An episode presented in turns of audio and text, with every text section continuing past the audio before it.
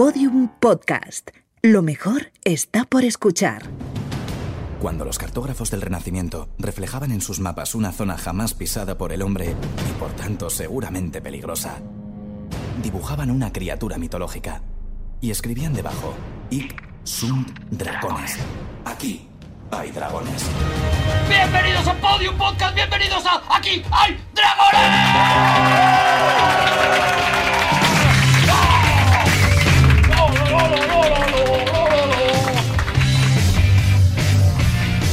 Venimos engolfados a traeros una nueva sección de señores mayores charlando.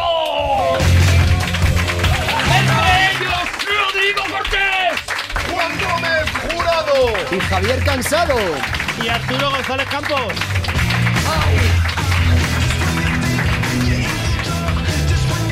Cositas que os traemos hoy, de verdad, no, no, no, no, no las puedo contar porque no las sé. Las cosas como son, sinceramente. Yo vengo mosqueado, pero. Javi, vienes- Pero mosqueado 100%. A ver, pero eh, esto empezó Pero con estoy muy enfadado y hoy vienes muy cabreado. Acabas de tirar las gafas contra la mesa. Son- además son gafas de farmacia que se rompen con nada. Pero además, Javi, o sea, hace 15 días te exorcizamos. ¡Ah! ¡Qué bien! Claro. Que, es, ya soy, que ya soy otro, ahora soy asertivo. Pero no te ha durado mucho porque vienes enfadado. Claro, o pero sea, justamente por eso, claro. al ser tan asertivo, cualquier cosa me saca de mis casillas. Te ya no soy. Antes era un poco ponderado, ahora ya no. Ahora ya- Antes era, Nos re- hemos pasado, ¿no? A lo mejor. era relativista y ahora es extremista. Eh, por, por ahí va, por ahí van las cosas. Carioca no es brasileño, ¿vale? ¿Cómo? No se puede asimilar carioca a brasileño. ¿Cómo Es como, co- no? es como decirle, yo qué sé, a un asturiano decirle, ¿qué pasa? El equipo, un equipo de, por ejemplo, el, el equipo que equipo de el Oviedo, el Real Oviedo, el, el Sporting de Gijón. Sí. que es, bueno, que, que no se enfaden los de Oviedo, joder, el de Torrola, el, el de Avilés, el Club El de Deportivo Avilés. Avilés, ¿vale? Que no se enfaden los de Avilés. Ha sido como a los de Albiler que les den por... no, hombre, para- no, por, por Dios. Los de la Vilés no me importa que se enfaden. Vamos a ver, Avilés es una ciudad preciosa. Es una ciudad industrial con, Pero una con menos habitantes. menos habitantes y, y siempre como la, pu- la pugna es. Menos riesgo. Vamos a ver, por favor, que los de Avilés, vamos a ver, que la pugna es Gijón, Oviedo. Entonces, por eso me, me he Ah, demarcado vale, con te has, Avilés. te has ido, te has ido a un terreno, te has ido al grupo mixto, digamos. Exactamente. Vale. pues como se dice, mira, el Club Deportivo Avilés es equipo murciano. Hmm. No. No, no, no, no, no, no. Cariocas son los de Río de Janeiro. O sea, ¿Nada más? Brasil son, son, son, son eh, est- estados, Estados Unidos de Brasil. Entonces ese no es, no es los cariocas, no son los brasileños, son los de Río de Janeiro. Y estoy indignado. Es que se dice muy habitualmente. Mira, Hombre, sí, se dice el equipo carioca y se suele... eh, Pero no sí. solo los brasileños, también una marca de rotuladores. Yo tenía en mi infancia, Claro, es tenía como- una, unos claro, es rotuladores como si- carioca. Pero si eso sí se puede decir. No, pero no puede decir, tienes un Vic y dice, mira, un carioca. Eso no puede, puede, No puede decirlo, ser. pero pe- erróneamente, que es lo que... se enfadaría la gente de Avilés, claro.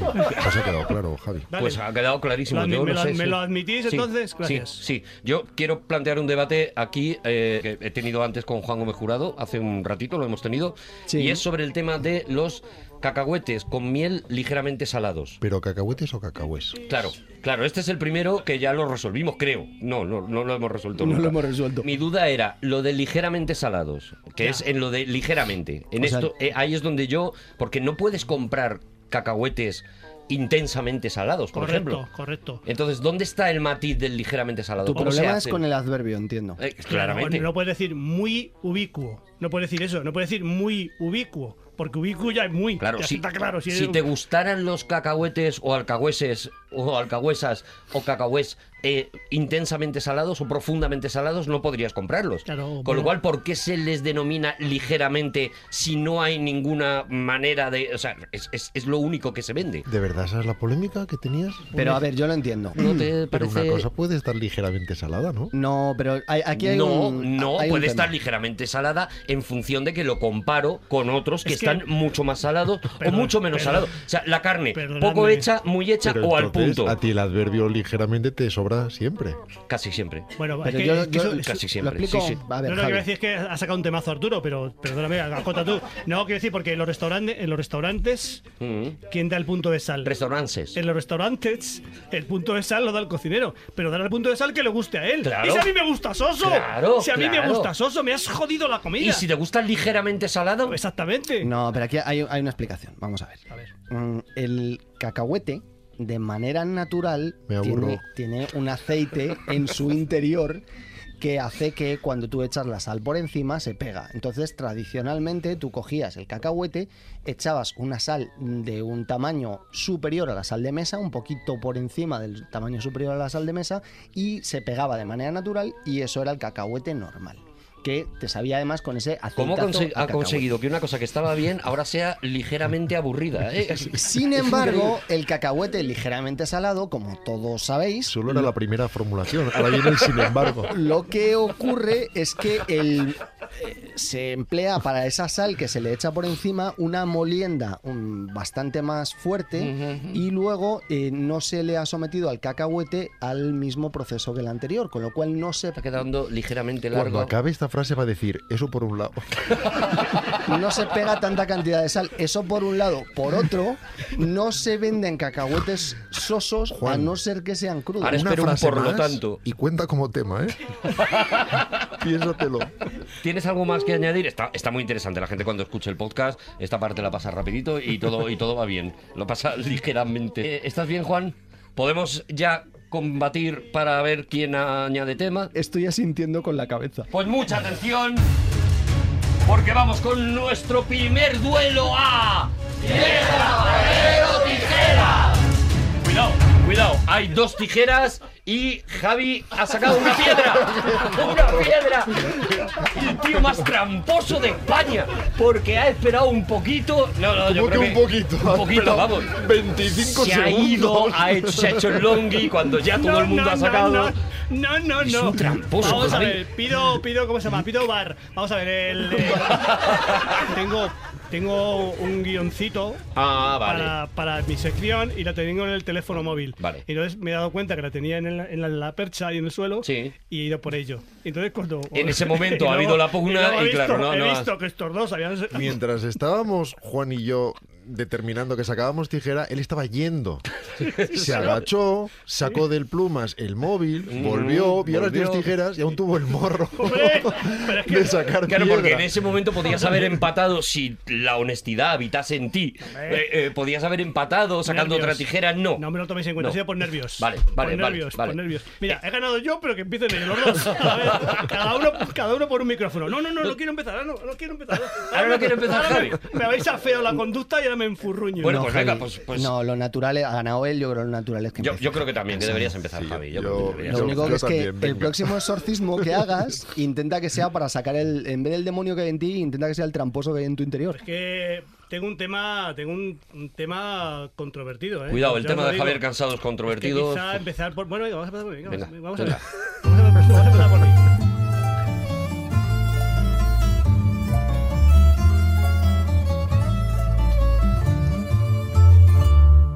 te asombres si te digo lo que fuiste. Vamos a ver, el- yo soy, como de vez en cuando mm, apuntáis, tengo una edad ya provecta.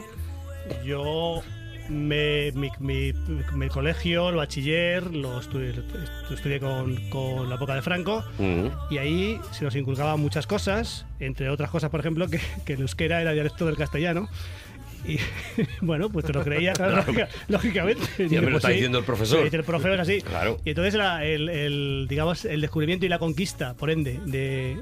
Decir, la conquista de América era, fue algo maravilloso. O sea, era, fue algo absolutamente relajado, de un cariño asombroso, una relación directa fantástica entre los indígenas y los españoles. Y esa época, luego, eh, cuando me hice mayor, por lo que sea, milité en el partido de izquierda y pasó de esa visión idílica al genocidio. ¿vale? Claro. O sea, Era todo lo contrario. Pero sin solución de continuidad. Sí, yo creo que un martes pensaba que era un idilio y el miércoles que ya estaba militando, pues era un genocidio. Es así la cosa. Entonces yo he estado, he estado investigando mucho y leyendo mucho sobre el, sobre el tema y es un tema muy controvertido. Entonces voy a quitarle, voy a quitarle todo el historicismo que pueda, porque Vale. todo es historicista, que sabes que siempre, siempre os comento que la visión que tenemos sobre el, sobre el mundo antiguo, sobre el mundo pasado, es una visión desde hoy. Bueno, se intenta evitar, pero no puedes evitar, pero es de intentar evitarlo, ¿vale? Vale. Porque si tú aplicas nuestros valores de hoy día a cualquier momento de la historia, pues es un desastre, es un desastre. Vas a hablar de la conquista de América, de todo lo que tú conoces, pero desde un punto de vista de cómo eran las cosas en No, aquel el momento. No, ojalá, No, ojalá, ojalá fuera eso, ojalá. Era demasiado fácil. Ojalá. Claro. O sea, a mí, a mí se me decía que, que se me decía que, el- que los españoles llevaron la, la cultura, el conocimiento a América. Luego se me dijo que había, era una Arcadia feliz y cuando llegamos nosotros la fastidiamos. ¿no? Vale. Eso es un poco lo que se me dijo después. Allí antes no moría nadie. Eso, no había ningún problema, no había, no había imperios, no estaban los, bueno, estaban los mayas, los incas, los aztecas, pero que era gente maravillosa y que jamás arrumbaba a nadie, No y vieron jamás y- se juzgaba a nadie. y Oye, y pasad, tomad, que queréis, tal. Aparte que llega un, un hermano, por supuesto, un hermanito de, qué sé yo, Venezuela o de México, y te dice, tus abuelos mataron a los indios. Tú dices, no, no, tus abuelos mataron a los Claro, si es que- los míos estaban o sea, plantando o sea, uvas. es verdad Claro, que- fueron los que emigraron allí. lo que está demostrado ya es que está demostrado que efectivamente hubo muchísimas muertes, pero en general no fueron ocasionadas en, digamos, eh, en batallas, sino por enfermedades. Bueno, no, no voy a entrar ahí. Es que, es que da igual. Es que realmente lo que voy a hablar Te realmente en un jardín, No, no, no, no, no. Es que realmente voy a hablar de una cosa que hay que tomárselo con un poquito a chacota, porque voy a hablar de los sacrificios humanos en la América precolombina. Guau. ¡Jole! ¡Vámonos! ¡Venga! ¡Vamos! ¡Venga! Pues ese tema- ¡Toma! ¡Dame! ¡Dame! ¡Hey! Ese tema es más relajadito. ¡Venga! ¡Venga! ¡Venga! ¡Ja! ¡Sí! ¡Sí! Bueno, he de decir que, que- he de decir que muchos de estos sacrificios, insisto, hay que ser historicista, no hay que ser historicista, porque Claro. efectivamente no van a parecer horrendos, pero para ellos no eran horrendos. Pero en aquella época pues eran algo Y normal como los selfies ahora. Sí, sí, y hay algunos que son controvertidos, que solo, claro, son, son, son culturas ágrafas. Y otros son irreprochables. Vamos a ver, es que, vamos a ver, a mí, hago, un- hago- hago una- un paréntesis. Yo cuando, me parece que la cultura, la cultura, la cultura precolombina, la cultura indígena de América, me parece que era- yo cuando lo he estudiado me parece algo tan, tan divertida, tan, tan encantadora, tan simpática. O sea, por ejemplo, los, los yo qué sé, los, la- eh, claro, tú llegas ahí al lago Titicaca y ves que eh, tiran las monedas, coge, coge, me río, pero es que me pongo nervioso. O sea, cogen unos, lo que se llaman los chitos, unos chitos redondos de plata, y se las tiraban al, al dios, ahí a la- al lago. Al lago. Al lago, porque estaba ahí la rana y tal. Entonces llegan los españoles, que de ese juego de la rana viene de ahí. Y llegan los españoles y dicen, hombre, en vez, en vez de tirar la plata ahí al, al lago, pues vamos a ver si nos la llevamos. Qué cabrones, ya, pero es Ya. que lo estáis tirando, lo estáis tirando a la- ahí al lago, ¿vale? A la. Es un exvoto, ya, es un exvoto, pero esto me puede valer a mí para hacer, un, para hacer ahí un- una portada muy buena en la, en la Catedral de Salamanca. Bueno, eh, por ejemplo. O por ejemplo, hay también muy bonito, el, una, es que uno, unos indios, que no recuerdo el nombre, en, en la zona de, de- de- del, del oeste am- am- norteamericano, lo que es hoy el estado de Washington, Alaska y tal, que había unos tipos que para demostrar lo, lo buenos, lo ricos que eran, se quemaban las casas y que quemaban el dinero y era un, era un verdadero desastre, ¿no? Entonces No, ahí me hombre, pero, pero era su manera de demostrar. Sí, su, su valor, sí, sí. Pero, Claro. decir que, pero desde el punto de vista es, pues, me parece divertido. Dice, bueno, como, para que veáis lo, lo que tengo, lo voy a quemar. Para que veáis lo estupendo que soy, voy a quemar mi casa con todo lo que tengo. Eso me parece que es una actitud, es una actitud errática, Pero estrambótica, ¿no? yo te he visto a ti hacer lo mismo. Yo te he visto a ti pedir un taxi y decir, bueno, que espere, que Tengo eh, dinero. Pero, pero, ya, pero, ya.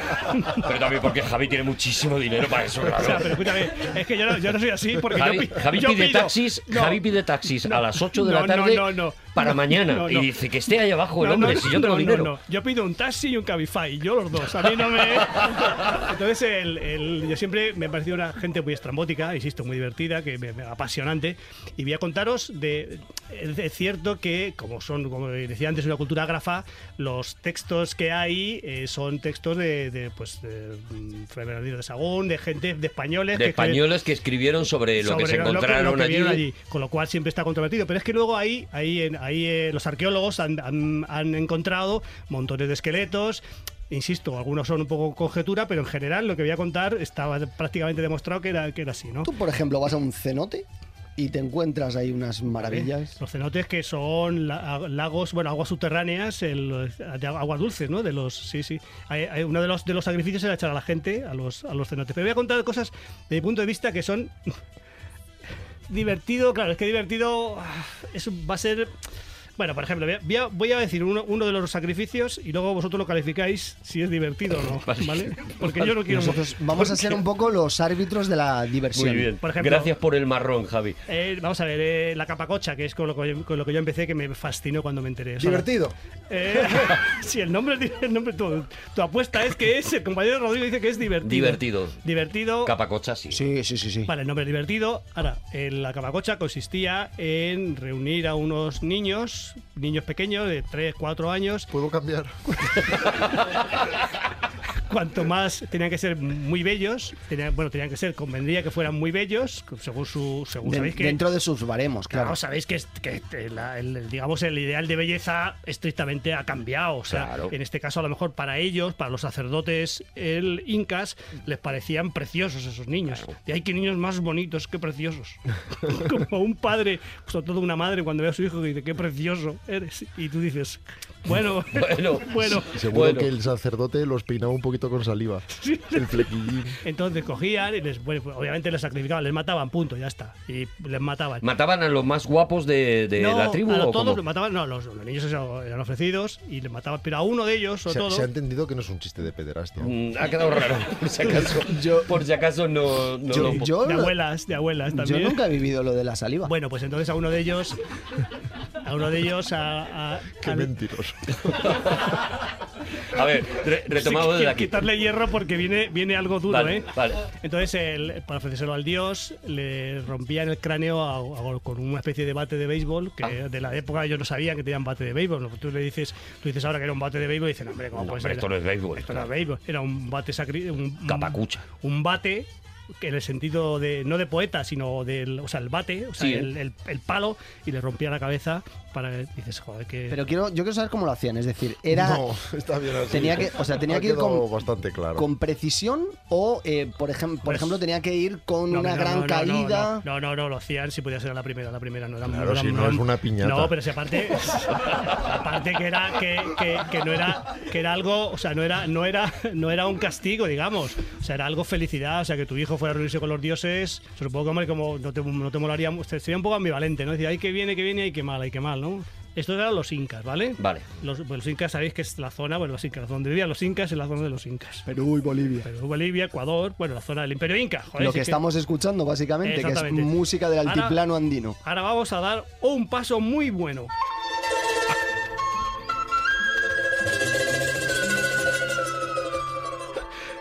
Es que es el rey de la dirección radiofónica. ¿eh? Es, es increíble, de verdad. Pero escúchame, es que además no. Un paso muy bueno y hacia así dispara y Billy el niño de repente. ¿Tú has pensado en escribir? No. Escribí una vez un diálogo para un anuncio y me decían, pero esto no es creíble. Digo, ya.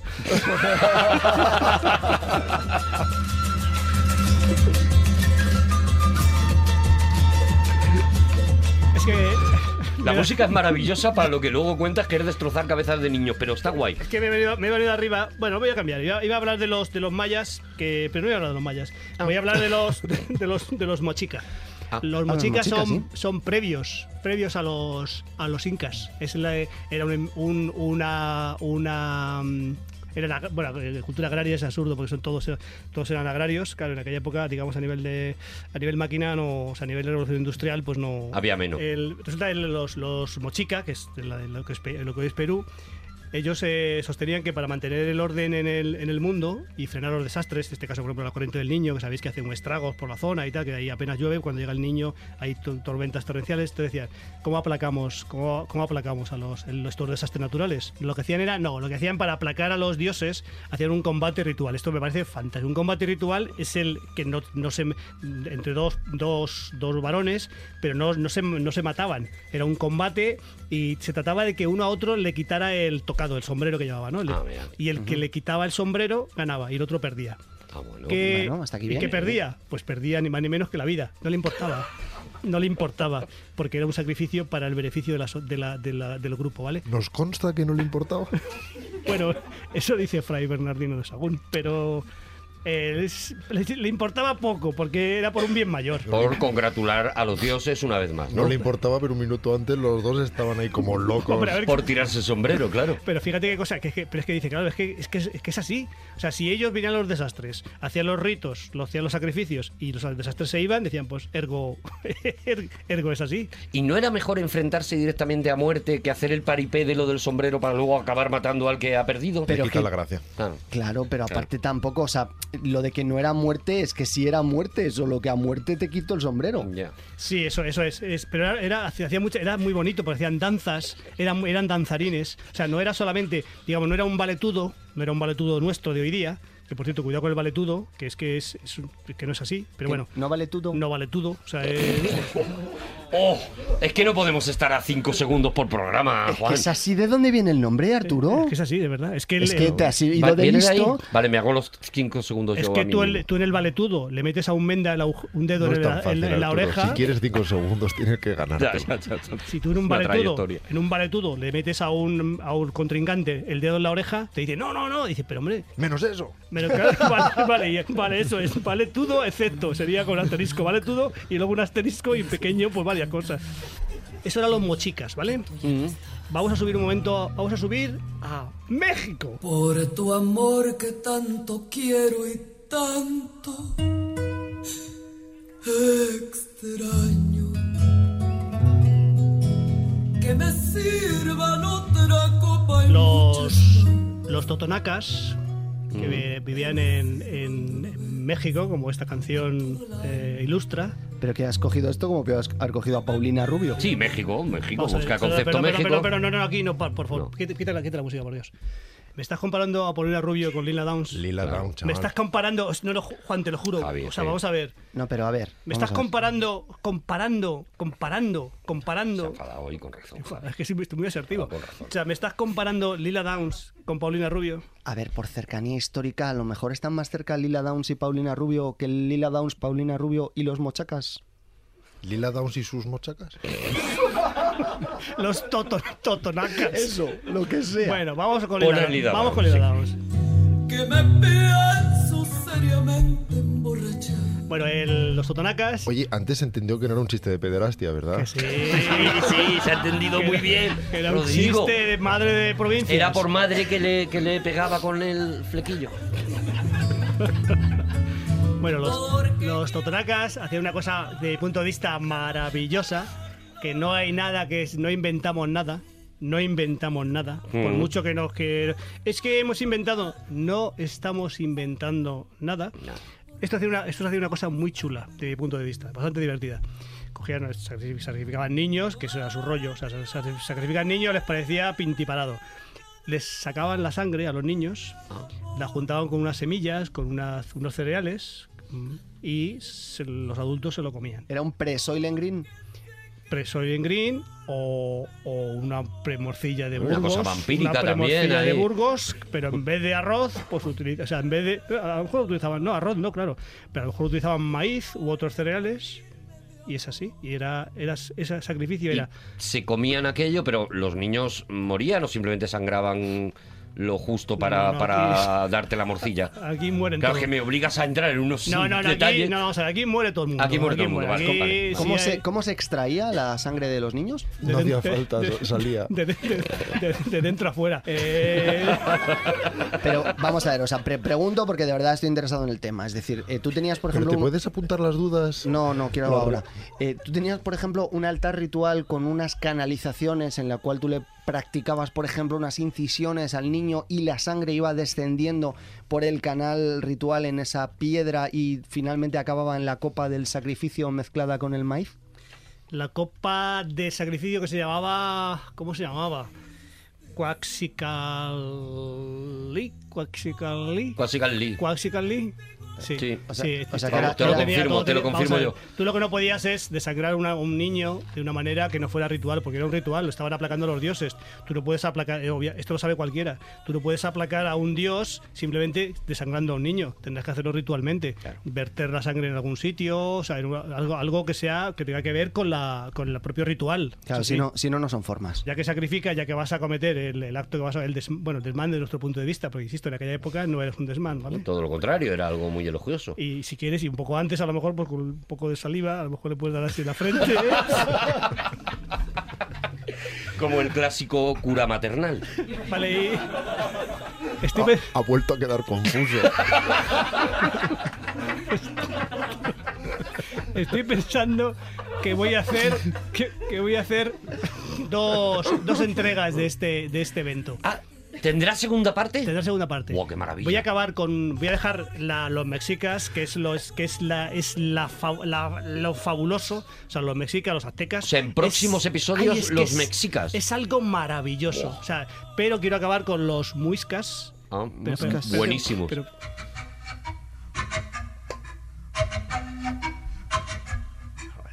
Qué bien entrado esta, qué bien.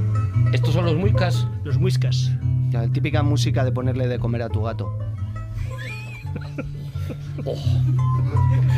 Mira, porque he dicho antes yo lo de lo otro y no me y no puedo enzarzarme. Javi tapándose los ojos Bueno, de horror. O sea, los muiscas, el- lo que hacían era una cosa, desde mi punto de vista, creo que es lo más, de todo lo que he dicho hoy, lo más sofisticado, porque lo que hacían es que un, cogían los sacerdotes, Mm. un niño, Mm. el cual a lo mejor venía con un poco de saliva o lo que fuera, y Cómo me arrepiento. entonces, fijaos qué cosa tan bonita, al niño le, le criaban los sacerdotes y eh, le, le- le- le colmaban de parabienes, le enseñaban muchas, muchísimas cosas, a bailar, a danzar, muchísimas cosas, y cuando cumplía los 15 años, le sacrificaban. Ajá. Él más o menos, porque no era, era había muchos niños en ese, en ese ámbito y cuando cumplía los 15 años les mataban, porque era así, o sea, eran... Pero entonces- era- eh, ellos tenían el conocimiento de que iban a ser sacrificados. Esto es importante, ¿eh? O, o era en plan sorpresa. bueno, no, sé, no, de- decirles claramente no se lo decían. Sorpresa como mucho el primer niño. Claro, eso es. Claro, luego iba O sea, viendo que a partir de los 15 años o faltaba sea, gente. él- él, de, de hecho, había gente que decía, ¿ya has cumplido 15? No, no, que son 14 los que tengo. no, pero eso, según el calendario maya, tienes que... No, no, de verdad, señor. Es verdad, se lo prometo. Señor, no, Pues no. ya, señores con bigote gordo diciendo 14 años, 14 recién cumplidos los tengo. Y esto será, me parece, de las cosas más bonitas, que aparte de... O 13. Y entonces decía, entre ellos mismos decían, parece ser que la edad de jubilación va a ser los 16. Pero esto, esto es muy bonito porque el propio cuento, relato de Stephen King de los niños del maíz, es exactamente esto lo que estaba pasando. Bueno, es Cuando cumplían la edad del sacrificio, Eso eh, es. Y entonces les, les- y lo veía el, el colmo en lo que era lamentable el final, bueno, todo, todo lamentable todo. El final les abrían, como siempre, les abrían el, el cor- el pecho, les sacaban el corazón y se lo ofrecían al sol. pero lo de enseñar a bailar, ¿para qué? Bueno, ¿por qué no? es un conocimiento más que tienes. ¡Seguimos en Aquí hay dragones!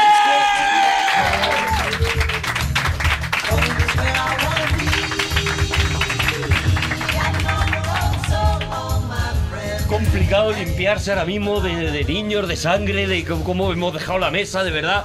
Pero ha llegado el momento de que eh, Javi, que con trampa muy ruin. Y perdóname, que nos has dejado a los mexicales estos, nos los has dejado para otro día, ¿no? Los Entonces, mexicas, los, mexicas, los mexicas los he dejado. Es que son muy sofisticados. Los No, mexicas no, no, no, no, tienen eso un- otro día. tienen incluso calendario de sacrificios. Otro día, Sí. otro día, porque tenemos nuevo tema, tenemos nueva pugna de piedra, papel o tijera. Y hay una piedra y una tijera. Juan Gómez Jurado saca piedra, Rodrigo Cortés saca tijera y Javi saca tijera también, porque no se puede estar quieto. Y con lo cual creo que ha ganado Rodrigo Cortés, ¿no? Si, si... No, Perdóname, o sea, el dulce aroma a piedra de por las mañanas huele a victoria. o Pero sea, me estás diciendo que con una piedra tú no destrozas una tijera? O sea, me estás diciendo que de verdad que es una piedra... que- Pero puedes mirar, por favor, lo que hay encima de la mesa. Por eso ha ganado Arturo. Ha ganado Juan Gómez Jurado, claro. Lo que No me entero, nunca de este juego. No, me entero de este juego. Lo No me entero. Es que como tú has visto que no ha perdido la dignidad y no ha empezado a gritar furibundamente como un cavernícola como la semana anterior Y que no la me entero de verdad, anterior. que no me entero de verdad, que esto es un empeño vuestro en, en esto. Entonces, va Juan Gómez Jurado, ¿no? Ha ganado él con la piedra. Juan Gómez Jurado, ¿de qué vienes a hablarnos hoy? Es que yo, ¿sabéis que Javi se ha puesto asertivo? Sí. Y yo, así está. Yo quiero hoy venir reivindicativo. Bueno, Bueno, Porque, bueno, ya sabéis, yo soy escritor y como escritor que soy, a mí me va bien, por lo que sea, yo me gano la vida muy bien, decentemente, pero no a todos los escritores en todos los momentos de la historia les ha ido tan bien como a mí. ¿Vienes a restregar? A lo que vengo es a otra cosa. Es que, claro, a nosotros a los escritores no se nos reconoce como profesión de riesgo. O sea, como si se hace, por ejemplo, de una forma Eh. incomprensible. no es verdad. Es una profesión de riesgo. O sea, el nivel de infarto de miocardio es mucho mayor en los escritores que en otro tipo de profesiones. ¿Te corta el rollo a lo mejor? Mm, Tú lo reconoces, Javi, tú eres una persona de bien, pero no, por ejemplo, tú sales a la calle y tú dices, a ver, policía, bombero o escritor, y te van a decir, no, los policías y los bomberos tienen más riesgo, ya, pero hombre, lo tienen. no, hombre, pero a ver, ¿cuántos escritores mueren, cuántos policías mueren? O sea, Pero eso es porque Los mismos, el hacen 100%. ejercicio. No, no, no. Yo eh, considero que eh, el escritor ha de ser reivindicado desde ahora mismo como una profesión de riesgo. puesto una mierda de ejemplos, Juan. Y como profesión de riesgo que somos, yo lo que quiero es eh, tener, y además os lo voy a demostrar a lo largo del tema, si no me convencéis, me lo decís. Vale. Vosotros me diciendo, os voy a poner una serie de ejemplos. Si no nos convences, te lo vamos a decir, porque No- en eso no tenemos Mira, problema. podría ser que nos convencieras y aún así te lo dijéramos. Nosotros eh, no tenemos una canción reivindicativa de nuestra profesión, como sí hay en otras profesiones. Yo eh, voy a coger, como ahora se ha quedado libre, porque mineros ya no hay, yo me voy a coger la canción de Soy Minero. Pero Pero es que no entiendo con nada. una letra diferente, soy, soy, soy escritor. Soy escritor. O sea, nosotros somos mineros, pero mineros de las palabras y nos sentimos orgullosos porque sabemos que es una profesión ya, que puede llevar a la muerte. Y a mí me parece bien. Entonces, he traído Vale. Soy Minero. Eh, de Antonio Molina. No, de Willard Lossinger. Yo no maldigo mi suerte porque minero nací. Y aunque me rode la muerte, no tengo miedo a morir. Pero es William Lossinger. Es el de Pedicabo. Porque de orgullo me llena ser el mejor marinero de toda Sierra Morena. De toda Sierra Me Morena. parecía un poco fuerte traerla de Antonio Molina. Entonces- Lo borda, ¿eh? Los mismos acordes que Pedicabo, ¿eh? Los mismos acordes. Igual. Bueno, efectivamente es Willard Lossinger interpretando al ukelele barítono eh, Soy Minero. Lo que pasa es que, bueno, lo ha llevado hacia un terreno que yo, por lo que sea, me Lo ha llevado a su terreno porque dice ser el mejor barrendero de toda Sierra Morena, para empezar, pero, pero está genial. Bueno. William Lossinger, atención. Bueno, esta es la canción que yo creo que a partir de ahora tiene que representarnos a todos los escritores y os lo voy a contar con ejemplos históricos. ¿En Eurovisión? no como, como profesión de riesgo. Voy a hablaros de autores que lo han pasado muy mal, como por ejemplo Salgari, creador de Sandokan.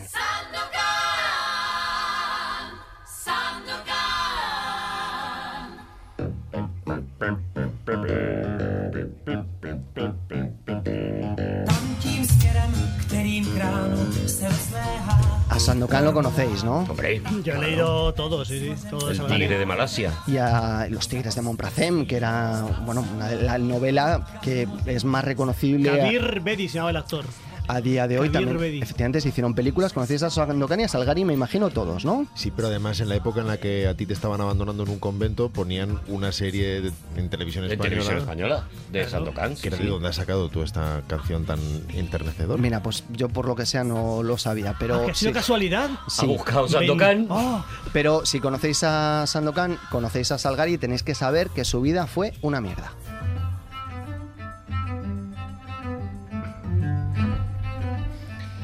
Ya sabéis, no lo hacen, no lo hacen mejor que yo, ¿eh? No creas que lo hacen mejor lo de, lo de pedir cancioncitas, ¿eh? el creador de A ver, Sandokan, la música de vida mierda, la verdad es que lo ha abordado, ¿eh? A mí sí que me, me sabéis encaja. que vendió miles de libros por todo el mundo, pero eso no se tradujo por lo que sea en dinero para él. Esta vez ni pegaba.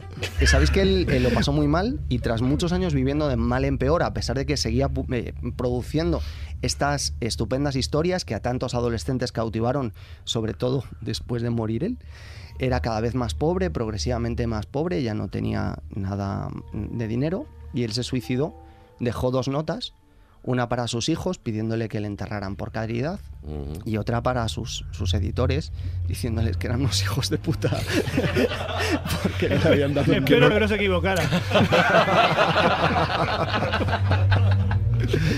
Bueno, a mí eh, me parece que, que les llegó, llegó el mensaje a, a su terreno porque, bueno, les culpó de la miseria en la que había vivido sus últimos años.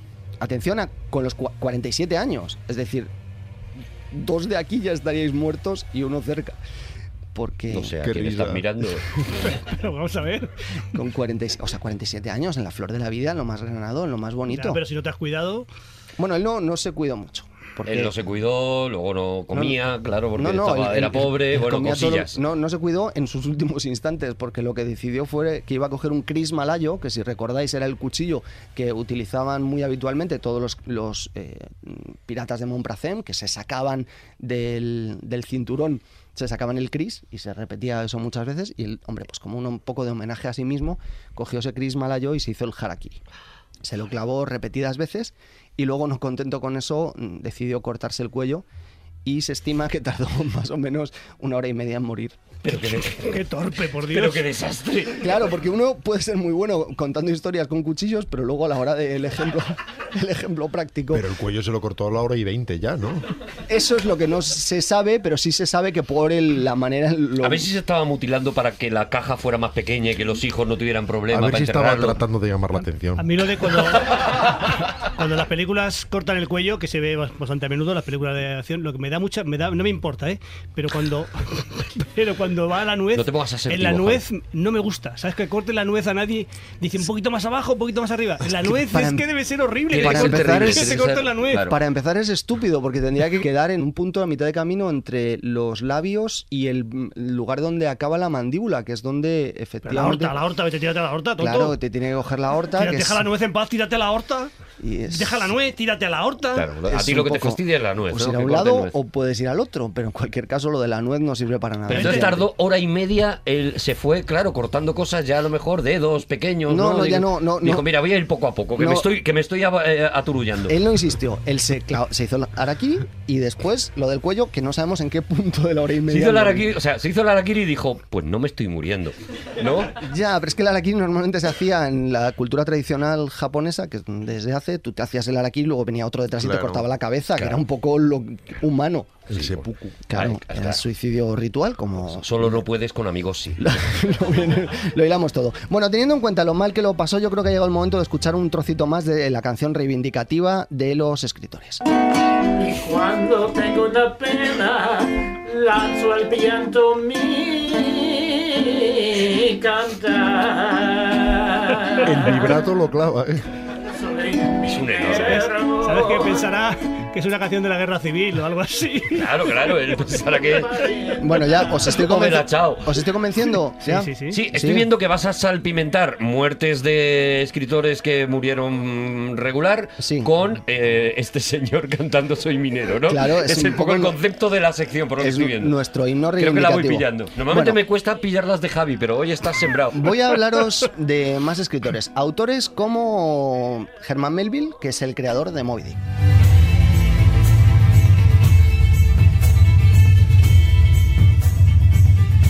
A Melville lo conocéis, ¿no? Hombre, la duma Ah, ofende. sí. A Herman. ¿Conoces? Sí, ¿Leído sí. Moby Dick, He Javi? leído Moby Dick, lo he leído además hacia adelante y hacia atrás. Eh, y si lo lees hacia atrás, te habla, el- te habla el diablo. Bueno, aquí esta canción que nos ambienta de repente perfectamente en los muelles de Nantucket, donde, también, de donde partiría Ismael, el de Llámame Ismael. ¿eh? Eh, bueno, pues eh, Herman Melville escribió una de las obras fundamentales de la novela moderna.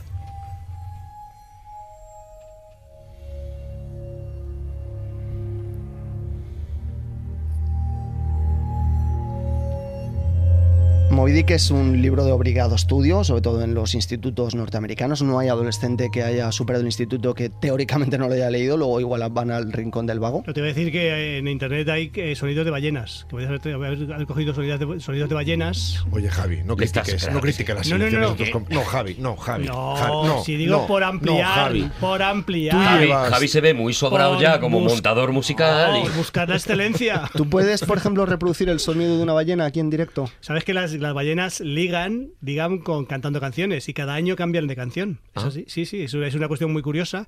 Ellos tienen una, una, Son una, como Enrique una- una ¿no? melodía, tampoco vamos, tampoco, vamos a, tampoco vamos a flipar, no es muy compleja, pero cantan canciones y cada año cambian de canción. Qué Y, maravilla. y es- tienen, eh, tienen ¿Siempre en la misma temporada? la canción para toda temporada, la canción del verano, cuando se apareen, apareararen, apareararen. O sea, la canción del verano es la usan para lo mismo que los humanos, entonces, Eh, ¿no? bueno, lo un, que poco, un poco sí, sí, sí. Bueno, eh, es un libro absolutamente magistral. maravilloso. Maravilloso, es una obra cumbre de la literatura universal. ¿De qué va? Eh, es de una ballena. Y son, son muchas las películas que se han basado Spoiler. en esta obra. Y ¿Cómo se llama la ballena? ¡Willy!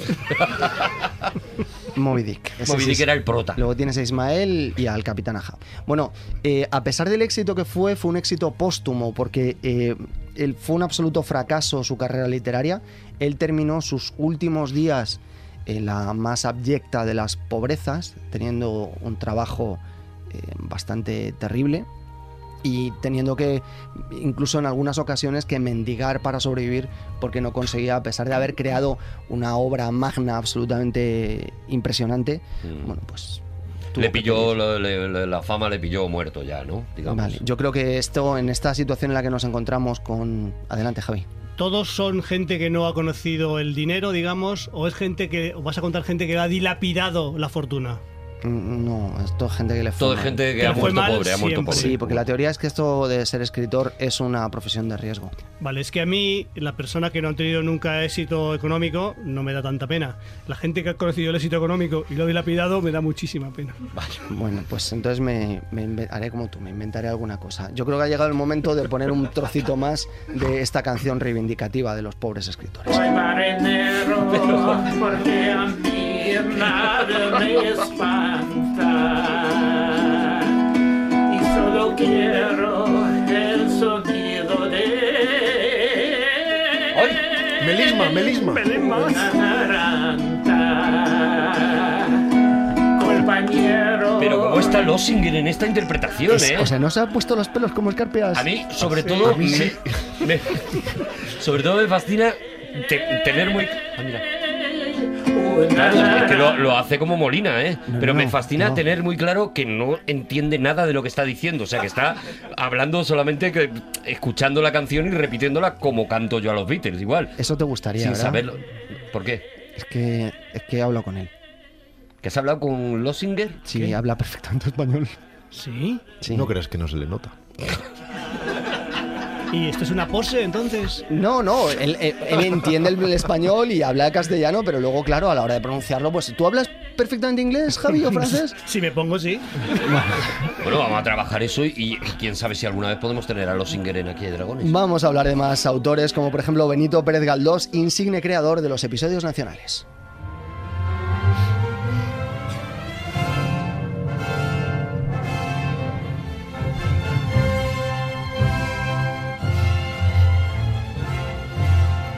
Eh, a Pérez Galdós le fue bien.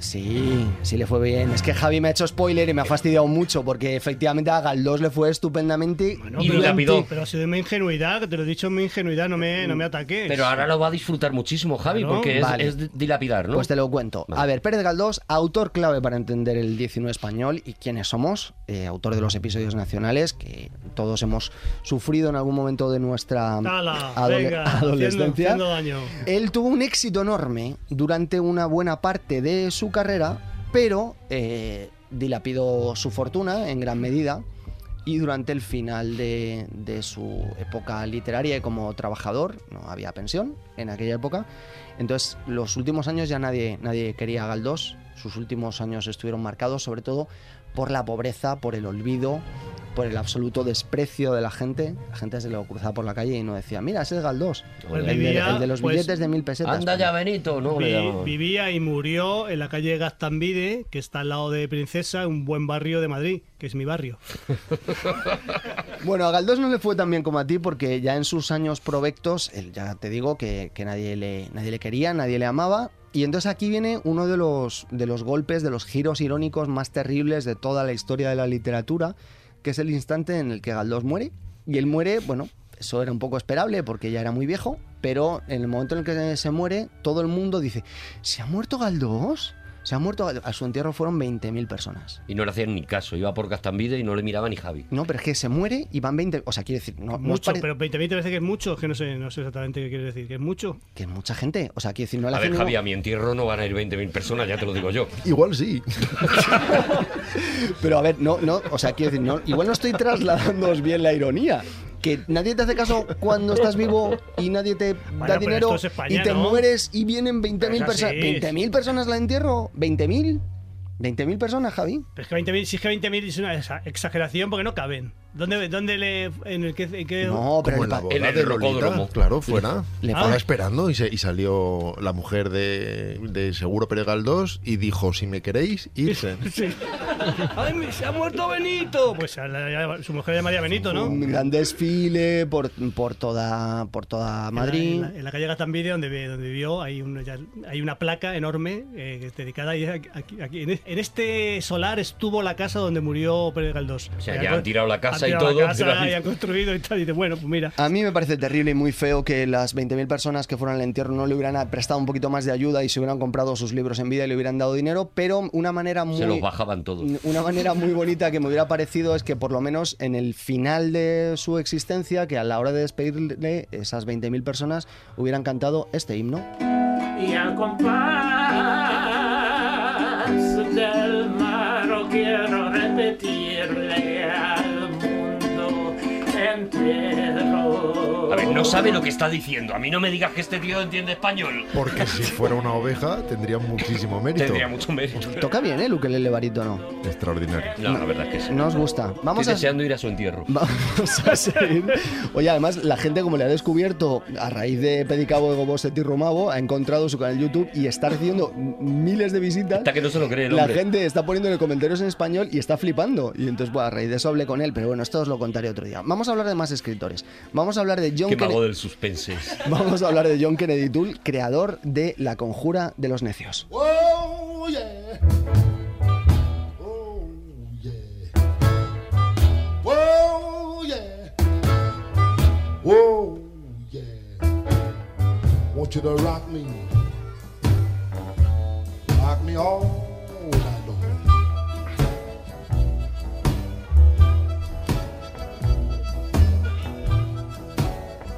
Toma Mississippi y toma Moody Waters, que sé que os gusta mucho.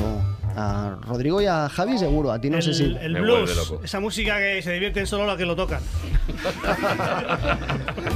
Bueno, Al tercer blues dice, hombre, no hay más cosas. bueno ¿os, os gusta yo- John Kennedy Toole? ¿Habéis Ahí ve. leído, ¿Habéis leído La Conjura de los Necios? Sí, la Biblia de Neón. Me Yo la he maravilla. leído primero de normal y luego como en plan y luego como Luego eh, sub- subrayando. y, Luego en kazajo, y luego como eh, como la de Cortázar la de- salteando. Prometo que un día voy a hablar de este libro, que es uno de mis libros favoritos, que me absolutamente fascinante, me- me- uno de los libros de mi vida. Pero ahora prefiero hablar de lo mal que lo pasó John Kennedy.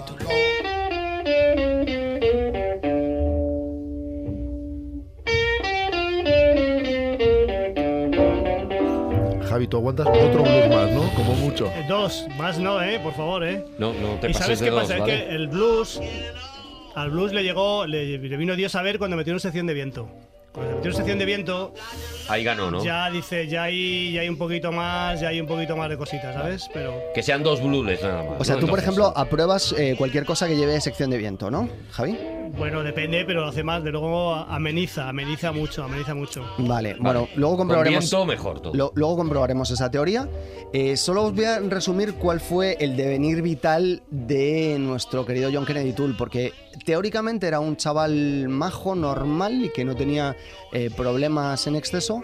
Sin embargo, él escribe eh, La Conjura de los Necios, obra maestra de, las li- de la literatura del siglo XX, es in- absolutamente incontestable. El gran Ignatius se llama Ignatius a raíz de. Ignatius Reilly, que es el protagonista. Sí. de- Efectivamente. Bueno, pues él eh, escribe esa novela, intenta colocársela a varios editores y no consigue ninguna carta de aceptación, todo, solo consigue cartas de rechazo. Y lo máximo que él llega a recibir es de un editor que se llama Gottlieb, que le dice que, bueno, que no está mal escrita, pero que en realidad no va de nada. Gottlieb era básicamente un imbécil que no entendió eh, qué es lo que estaba leyendo, que es absolutamente magistral. ¿Te gusta Yo- la novela, Juan? No. ¿Te ha cambiado la vida a lo mejor? Sí, sí, esta, esta es una- uno de los libros que si- en mi caso lo leí en la adolescencia y dije yo, madre de Dios. Yo estoy contigo, ¿eh? estoy a muerte con este Tú libro. también, ¿no? Estoy a muerte. sí. Vale, bueno, pues John Kennedy Toole también estaba a muerte con este libro porque de hecho entra en una espiral depresiva y paranoica y una noche conduce hasta las afueras de Biloxi y coge una manguera, la conecta al tubo de escape de su automóvil, luego mete la manguera por el interior de las ventanillas y empieza a respirar fuerte hasta que finalmente fallece. Pero, pero, pero él lo- era consciente, lo sabía o era un experimento. ¿sabes? Bien, el- la película jamás se ha llegado a rodar, con lo cual mucha gente igual no, no lo conoce, a pesar de que, bueno, yo creo que debe ser infilmable esta historia, ¿verdad, Rodrigo? La alta literatura casi siempre lo es. Curiosamente, su novela de adolescencia, que no es una gran novela, que es La Biblia de Neón, Mm. la rodó Terence Davis, que es un grandísimo director, que ha hecho películas como Distant Voices y The Long Day Closes, pero no, no La Conjura de los Necios. No, porque además es, la Biblia de Neón es mucho más fácilmente adaptable porque es un Bildungsroman, es mm, mucho más sencillo de entender desde el punto de vista cinematográfico, novela de iniciación, todo es más, más fácil. Pero esta, esta no, no la entendió nadie y tuvo que llegar luego el premio Pulitzer que le acabó de canonizar a John Kennedy Toole. De repente Pero había muerto ya. él ya, ya estaba bastante muerto, Estaba sí. Estaba muerto. Su madre lo encontró en el, en el coche. A la madre le vino bien, por otro lado, porque se quedó con todos los derechos de autor de la obra que vendió Ay, no millones y millones Sí, de sé. ejemplares. A ver raíz si de- fue la madre la del tubo. Es una pena porque, bueno, mm, a John Kennedy Toole yo creo que además él que estaba muy en lo del absurdo, yo creo que le hubiera gustado la idea de tener un himno para escritores como profesión de riesgo, sobre todo un soy minero como este, y sobre todo con esta ejecución excelsa, maravillosa, magnífica de Willard Lossinger, que no sé por qué estáis criticando tanto. Lo estamos criticando, pero es que llevamos un buen rato ya con eh, señor muerto, William Lossinger, señor muerto. Yo os voy a pedir que durante unos segundos escuchéis, por favor, aguantad todo lo que podáis, Sí. este apoteosis final del ukelele barítono. Y atención, ¿Puede ser sentado o, o tiene que ser en pie? bueno, podéis hacerlo como queráis, pero con respeto, por favor, Claro. porque además Javier Cansado va a introducir un instrumento de viento y quiero, por favor, que at- atendáis a los matices de la interpretación de nuestro querido Willard.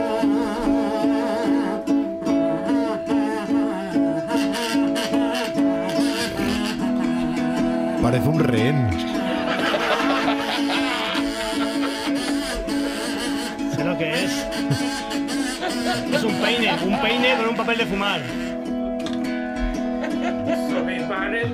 ¡Es una turuta! No, no, no, ¿Queréis volverlo a oír? No, no, no, no, no, Está muy bien así. O sea, él hay un momento en que dice, eh, se me queda corto el, el, el banjo ese que toco y necesito eh, la, refu- el- la, la- la fuerza de una turuta para le- levantar aquello, ¿no? ¡Ah, un kazoo! Un kazoo de ese es lo que es. Además, es un momento precioso porque él se agacha y vemos cómo se mete la turuta en la boca, pero se da cuenta de que todavía no ha llegado el momento de introducirla, con lo cual hace ese, ese sonido con la boca de... O sea, aquí os... Maravilloso. Maravilloso, de verdad. Gracias, Juan. De verdad, gracias Juan por tanto, Juan. ¿Cre- ¿Creéis entonces que esto debería ser el himno de... Gracias, Juan. Sí, Gracias sí, sí. Juan Sí, sí. Por, por mucho, Juan. Seguimos en aquí, hay dragones.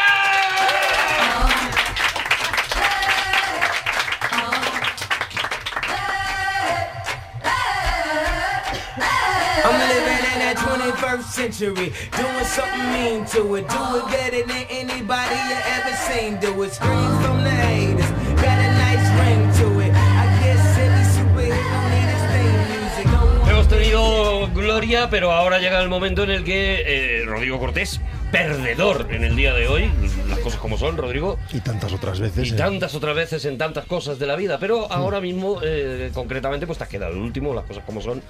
Y tienes la responsabilidad de abrochar este, este, este programa con el tema que nos hayas preparado, que no tengo ni idea. Hoy quiero hablaros de duelos musicales.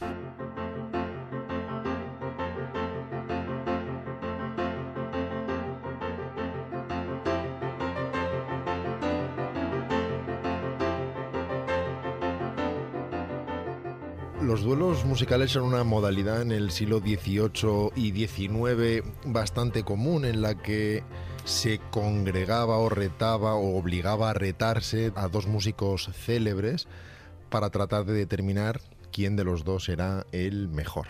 Pero a hostias no, entonces. Eh, Se tenía que, que tirar el sombrero. Quitar un sombrero abajo. A lo En mejor. ocasiones las cosas llegaban a más, pero no era lo, lo habitual. En el arranque del siglo XVIII, sin ir más lejos, en el año 1707 hubo un duelo musical muy célebre entre Händel y Scarlatti, Domenico Scarlatti. Este duelo fue organizado en Roma en el palacio del cardenal Ottoboni. Esto era lo habitual, que fuera en alguna residencia noble y muchas veces era uno de los dos que auspiciaba a el contendiente.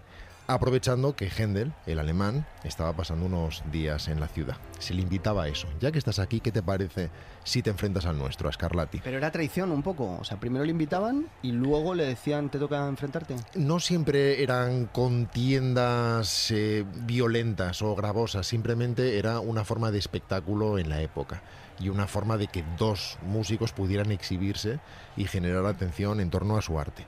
En este caso, por ejemplo, y no lo hago para eliminar el suspense, porque vamos a ver varios de estos duelos, Händel se proclamó superior con el órgano, mientras que Scarlatti lo hizo con el clavecín. Händel pudo haber tocado algo así con el órgano.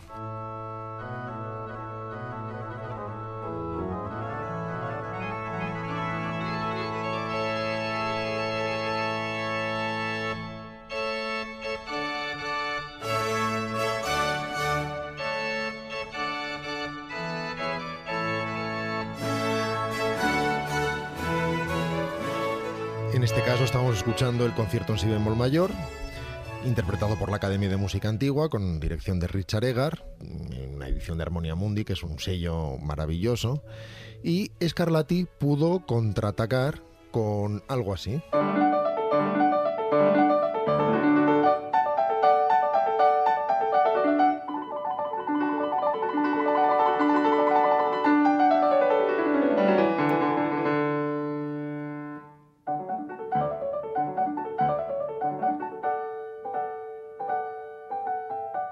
Esto en realidad lo ejecutó con un clavecín, pero ya sabéis cuál es mi amor por este instrumento Mm. pasados los Mm. primeros 30 Me segundos. encanta. Es como el blues para Javi. pero escúchame una cosa, no es justo porque si Handel tenía un tropel de gente con él tocando el órgano y, y eh, Polio Domenico, Domingo, Doménico.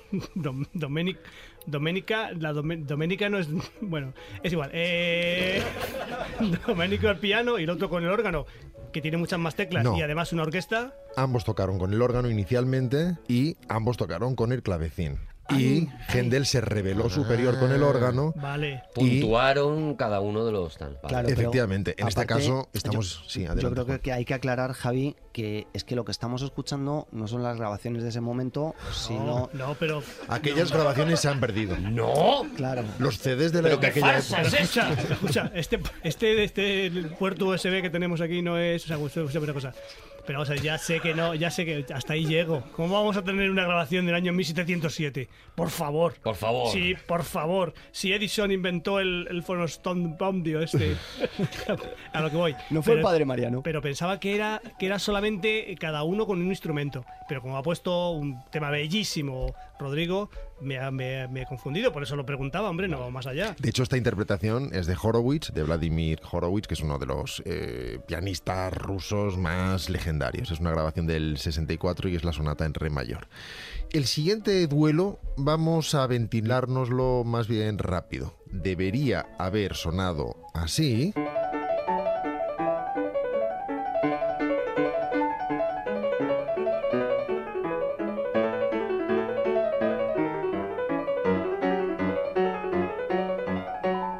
Es Bach, Johann Sebastian Bach, con Eso te iba a decir.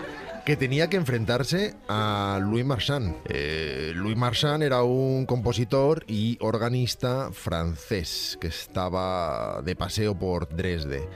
Pero lo cierto es que no sonó nada en absoluto, porque eh, muy tempranito por la mañana, en el año, por cierto, 1717, que una cosa es la hora y otra cosa es el año, Mm. Decidió escuchar a escondidas a Bach Y dijo... y salió de la ciudad O sea, por... se- le escuchó a escondidas y dijo, yo me voy a marchar de aquí. Y lo que sonó de verdad fue esto. De todos modos, Bach no tenía mucho éxito en su... No era un tipo reconocido en su época, ¿eh? Era un, un buen ejecutor, pero sus composiciones no, Claro, no, pero- no molaban, ¿eh? Es verdad que tardó Pero como aquí lo que se estaba puntuando era la ejecución, me imagino, pero claro. Esto, esto es feo. O sea, esto es como si Iván Drago se mete de repente en los bosques de nevados de Rusia, de Siberia, y ve entrenando a Rocky ahí con los maderos y, y haciendo flexiones y metiéndole hostias a un pino. Y dice, no, yo con este enano de Filadelfia no me voy a meter. Eres el rey de la metáfora. En este Pasamos caso. pues al siguiente duelo, en 1781.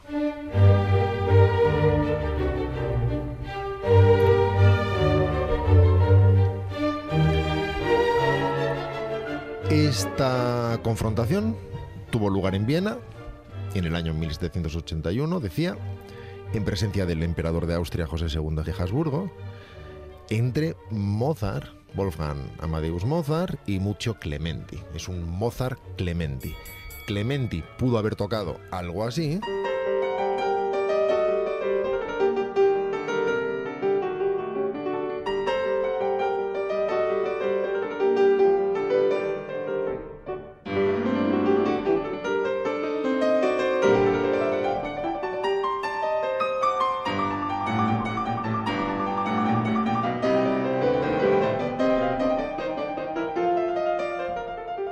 Caso, la sonata para piano en sol menor, mm, con los 10 deditos de Sandro Di Palma, una grabación para el sello Naxos, y se sabe que Mozart ejecutó variaciones sobre un tema muy sencillo de Paisiello, un tema que originalmente e inicialmente sonaba así.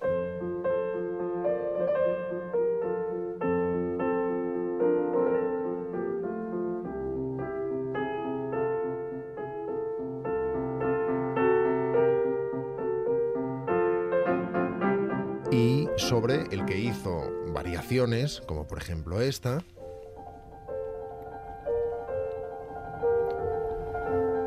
Con un trino continuo, como podemos escuchar, en la zona de agudos, que luego se va más arriba aún.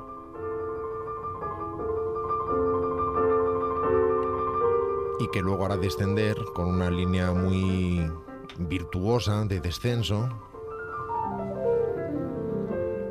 que queda trinando en la zona baja del teclado, en los graves.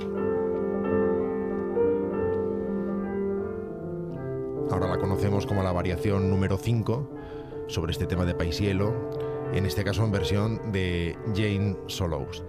La conclusión fue que Clementi había tocado con arte, mientras que Mozart lo había hecho con arte y gusto, Bien. lo cual en principio le debería dar la victoria. Victoria en gusto, por lo menos, claro. Me da, me da mucha rabia porque me he quedado, me he quedado colgado con lo- el nombre de Clementi. He estado todo el tiempo, m- mucho, has dicho que se llama, ¿no? Mucho. Muchio. Ah, te he entendido mucho. Digo, es que este, en el colegio este hombre... Mucho qué más le- mala pasó ese hombre, le- sí. le- debería hacer mucho moving. Claro. En cualquier caso, En todo caso se llamaría Molto. consideraron que había resultado el duelo en empate. Clementi, por su lado, no habló jamás mal de Mozart, pero Mozart, de escuela barroca, de la familia Bach, no entendió jamás a Clementi, que por otro lado fue un gran innovador técnico, al que él consideraba un charlatán, como por otro lado a todos los italianos. Y vamos con el duelo más conocido de todos. En 1800, ya en la puerta del 19, el duelo Steibelt-Beethoven.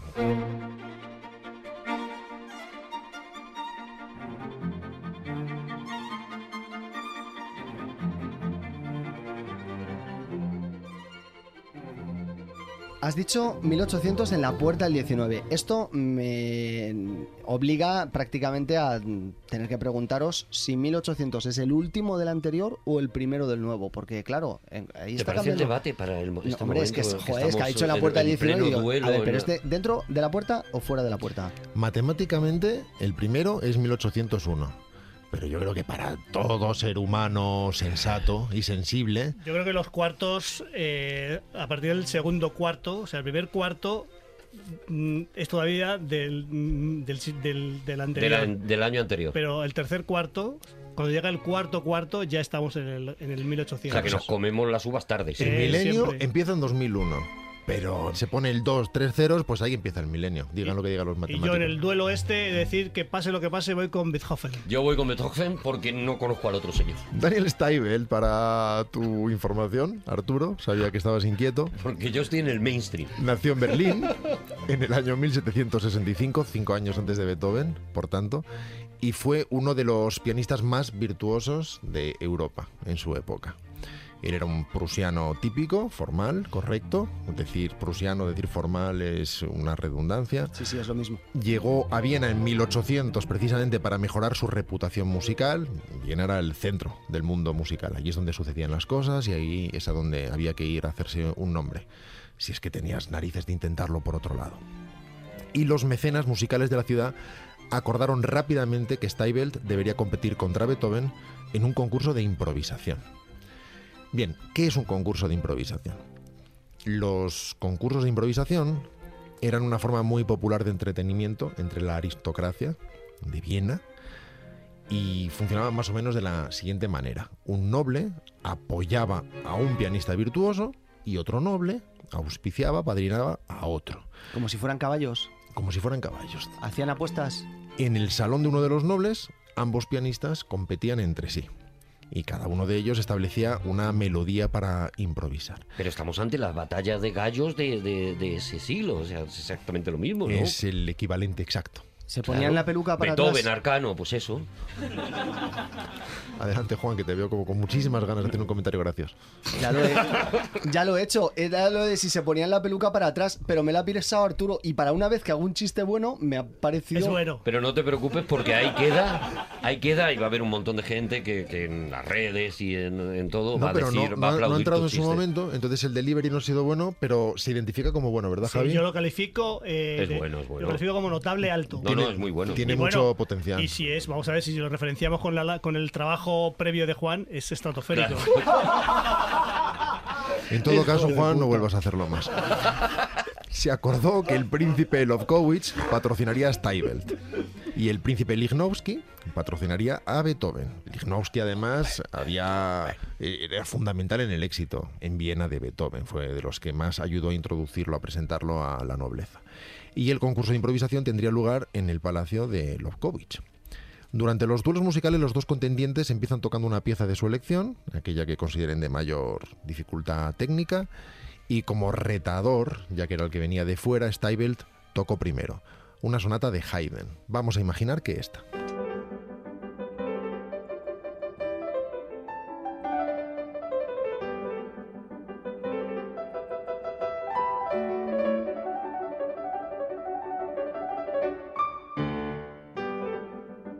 Esta es la sonata para piano número 54 en sol mayor, de Joseph Haydn. Los dedos son de Andras Schiff. Y Beethoven contraatacó con Mozart. Vamos a decir que así.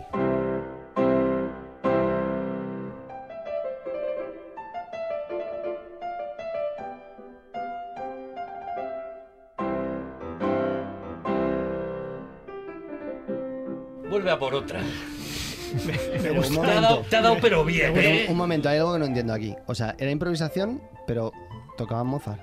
Por partes, por partes. Aparte de que podían elegir un autor y empezar a improvisar sobre esos temas. Ah, vale, explica esto, por favor. La segunda parte del duelo consistía precisamente en improvisaciones de cada uno de los músicos sobre temas que cada ejecutante proponía al otro. Ah, amigo. En esta segunda parte se dice que Beethoven tocó con enorme virtuosismo. No tenemos obviamente grabaciones de la época, ya sabéis que el soporte magnético dura poco, pero todo se tenía que dirimir, por tanto, en la tercera parte. que consistía en una lectura a primera vista de una pieza escrita por el otro intérprete. Steibelt caminó hacia el piano con una partitura al costado que acababan de entregarle y empezó a leer.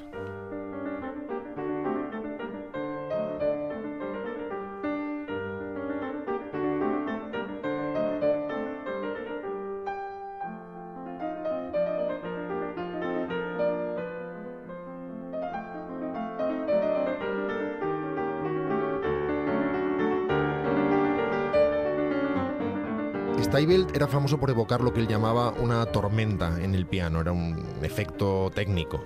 Y eso es lo que hizo, efectivamente, con grandes aplausos, un trueno que gruñía en el bajo. En este caso, estamos haciendo un poco de trampa porque no le estamos haciendo tocar a Beethoven, sino tocarse a sí mismo, para que escuchemos la música de Steibelt y podamos adentrarnos en su personalidad, ya que él, a partir de lo que estaba leyendo a primera vista de Beethoven, también ejecutaba teóricas improvisaciones.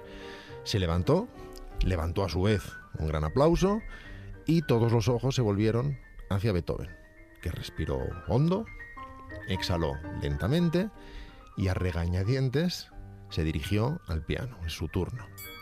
Llegó allí, tomó la pieza que Steibel le había dejado a un lado sobre el piano, la miró, se la mostró al público y con toda la chulería del mundo la colocó boca abajo. Sabemos lo que hizo, pero escuchemos mientras hablamos su sonata para piano número 11 en si bemol mayor, en esta grabación de 1998 para Warner Classics, con los dedos de Steven Kovacevic.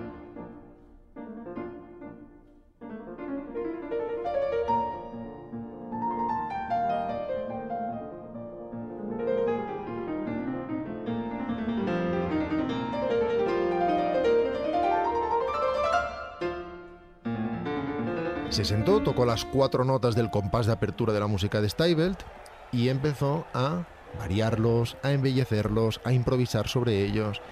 Imitó una de las tormentas de Steibelt, la mejoró, usó su forma de tocar, la reinventó, la parodió, se burló de ella, hasta que Steibelt... Espera, espera, espera que viene Steibel ahora. Espera, Arturo, espera. Ese Lucin, ese era, Eh, dame una L. que era muy asertivo, era muy asertivo, ya verás. Pero estoy venido arriba de verdad como si estuviera viendo Rocky de verdad, ¿eh? Humillado, salió de la sala y su mecenas, el príncipe Lovkowicz, más que su mecenas, su, su padrino en esta contienda, salió tras él a toda prisa para regresar unos instantes después y revelar lo que Steibel le había dicho, que es que nunca volvería a poner un pie en Viena mientras Beethoven viviera allí. ¡Anda ya! Yo ¡Vete pensaba, de Viena! Yo pensaba que iba a decir que estoy malito. Es que...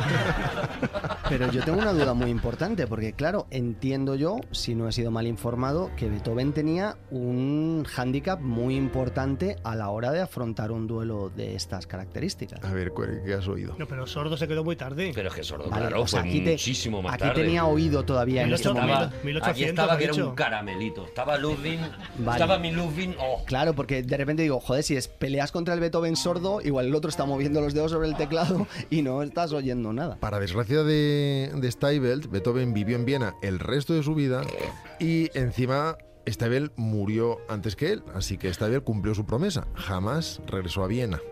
Nunca más, por otro lado, se le pidió a Beethoven que se enfrentara a nadie. Se estableció su posición como Claro, el virtuoso de piano supremo de Viena. es que vamos a vaciar Viena de gente, claro. Y esas cuatro notas de Steibelt, el primer compás de la música de Steibelt de la que hablábamos, con el tiempo se convirtieron en el ímpetu que impulsa la sinfonía heroica.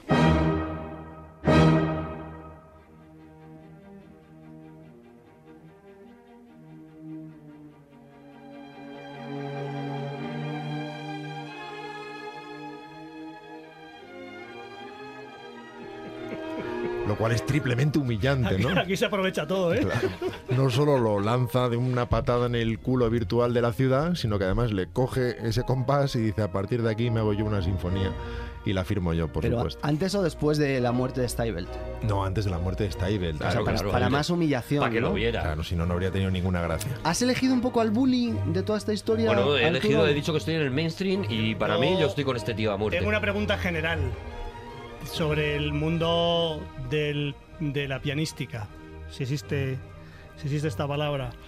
Has mencionado cuando creo cuando presentaste a Muccio, Muccio, Di Clementi. a Clementi, que eh, eh, los, los- sus 10 dedos, y siempre has dicho los dedos de, los dedos de, sus dedos, los dedos. No te voy a preguntar la importancia de los dedos para un pianista, porque es, porque es obvia, pero... Igual que, no sé si conocéis a René Laván, un mago argentino que tiene solo un brazo y hace magia, Sí. ¿se puede tocar con menos dedos el, el piano? Sí, claro. De hecho, los niños solo con el índice.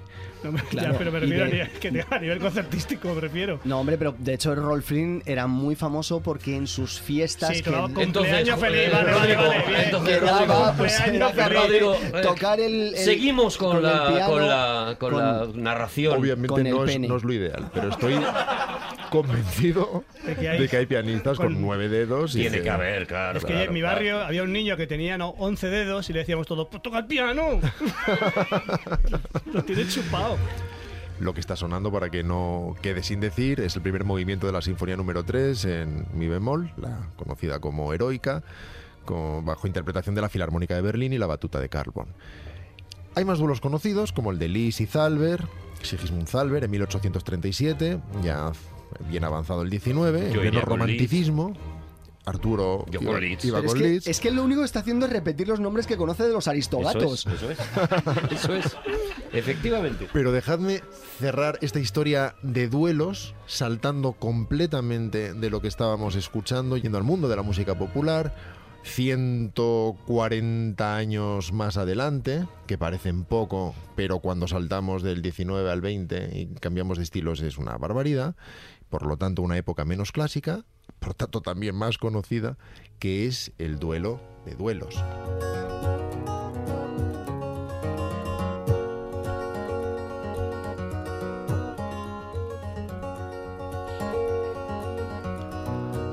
Nos olvidamos de Beethoven, de Mozart, de Muccio. Este es Lossinger, el... Ya quisiera Lossinger. En 1972, John Burman rueda una película llamada Deliverance, que en España llamamos Defensa, aunque nadie la llama Defensa.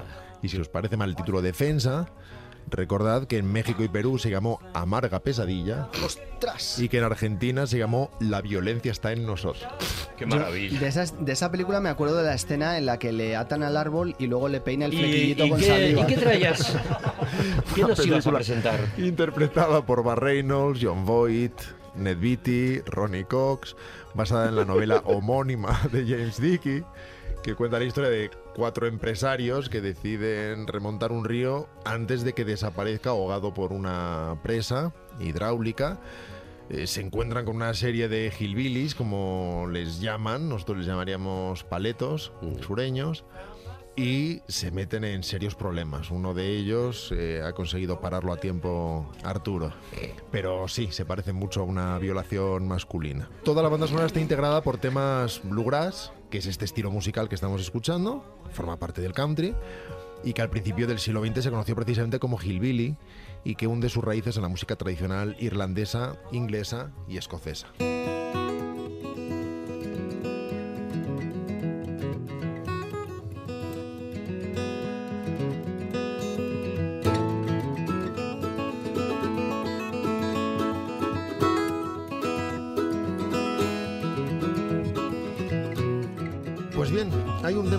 Conocido en esta película que se llama Dueling Banjos, que vendría a ser duelo de banjos. o Qué bien ban- pronuncia Rodrigo el Gilpili. que eh, originariamente se llamaba Feuding Banjos, que era banjos en liza, en definitiva exactamente lo mismo. Compuesto originalmente por Arthur Guitar Boogie Smith en el 54, con líneas intercaladas que luego podremos reconocer con facilidad del Yankee Doodle. En este caso, este duelo de banjos no es exactamente un duelo de banjos, no es banjo contra banjo, sino va a ser guitarra contra banjo. Y más que un duelo, es una suerte de diálogo maravilloso.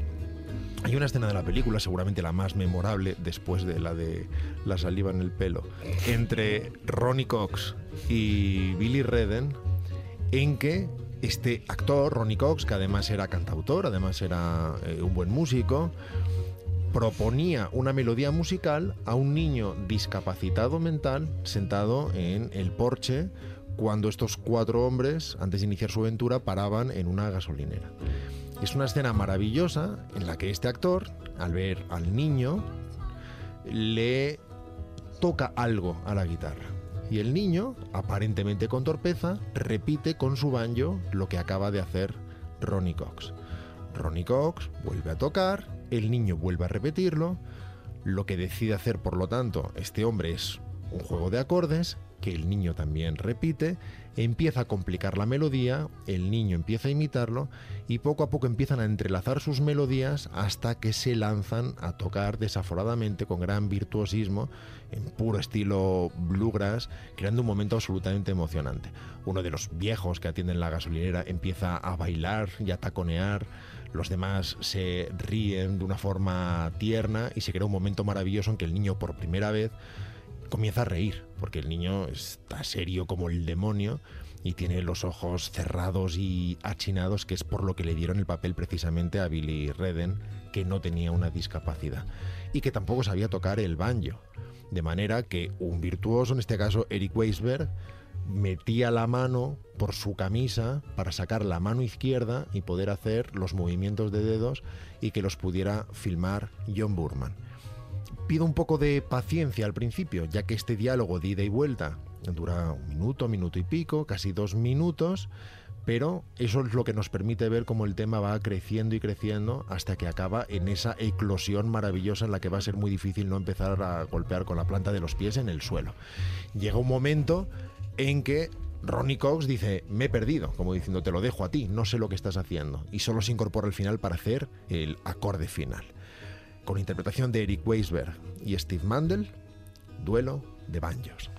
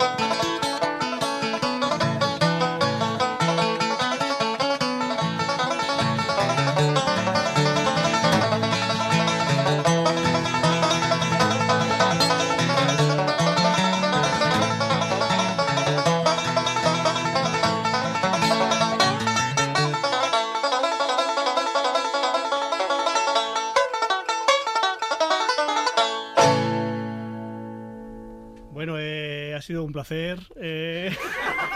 Oye, ¿nos parece que el... voy, a, cortar un poco el rollo.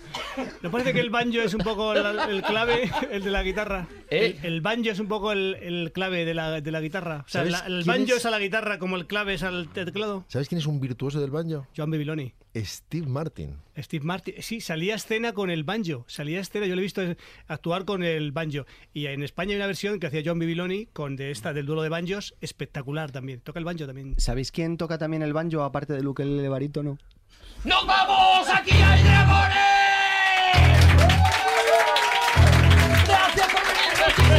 Nos escuchamos en el próximo Gracias a Radio Podcast.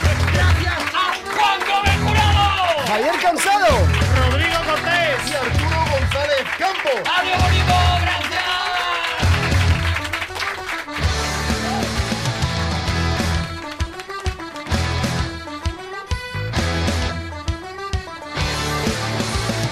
Todos los episodios y contenidos adicionales en podiumpodcast.com y en nuestra aplicación disponible para dispositivos iOS y Android.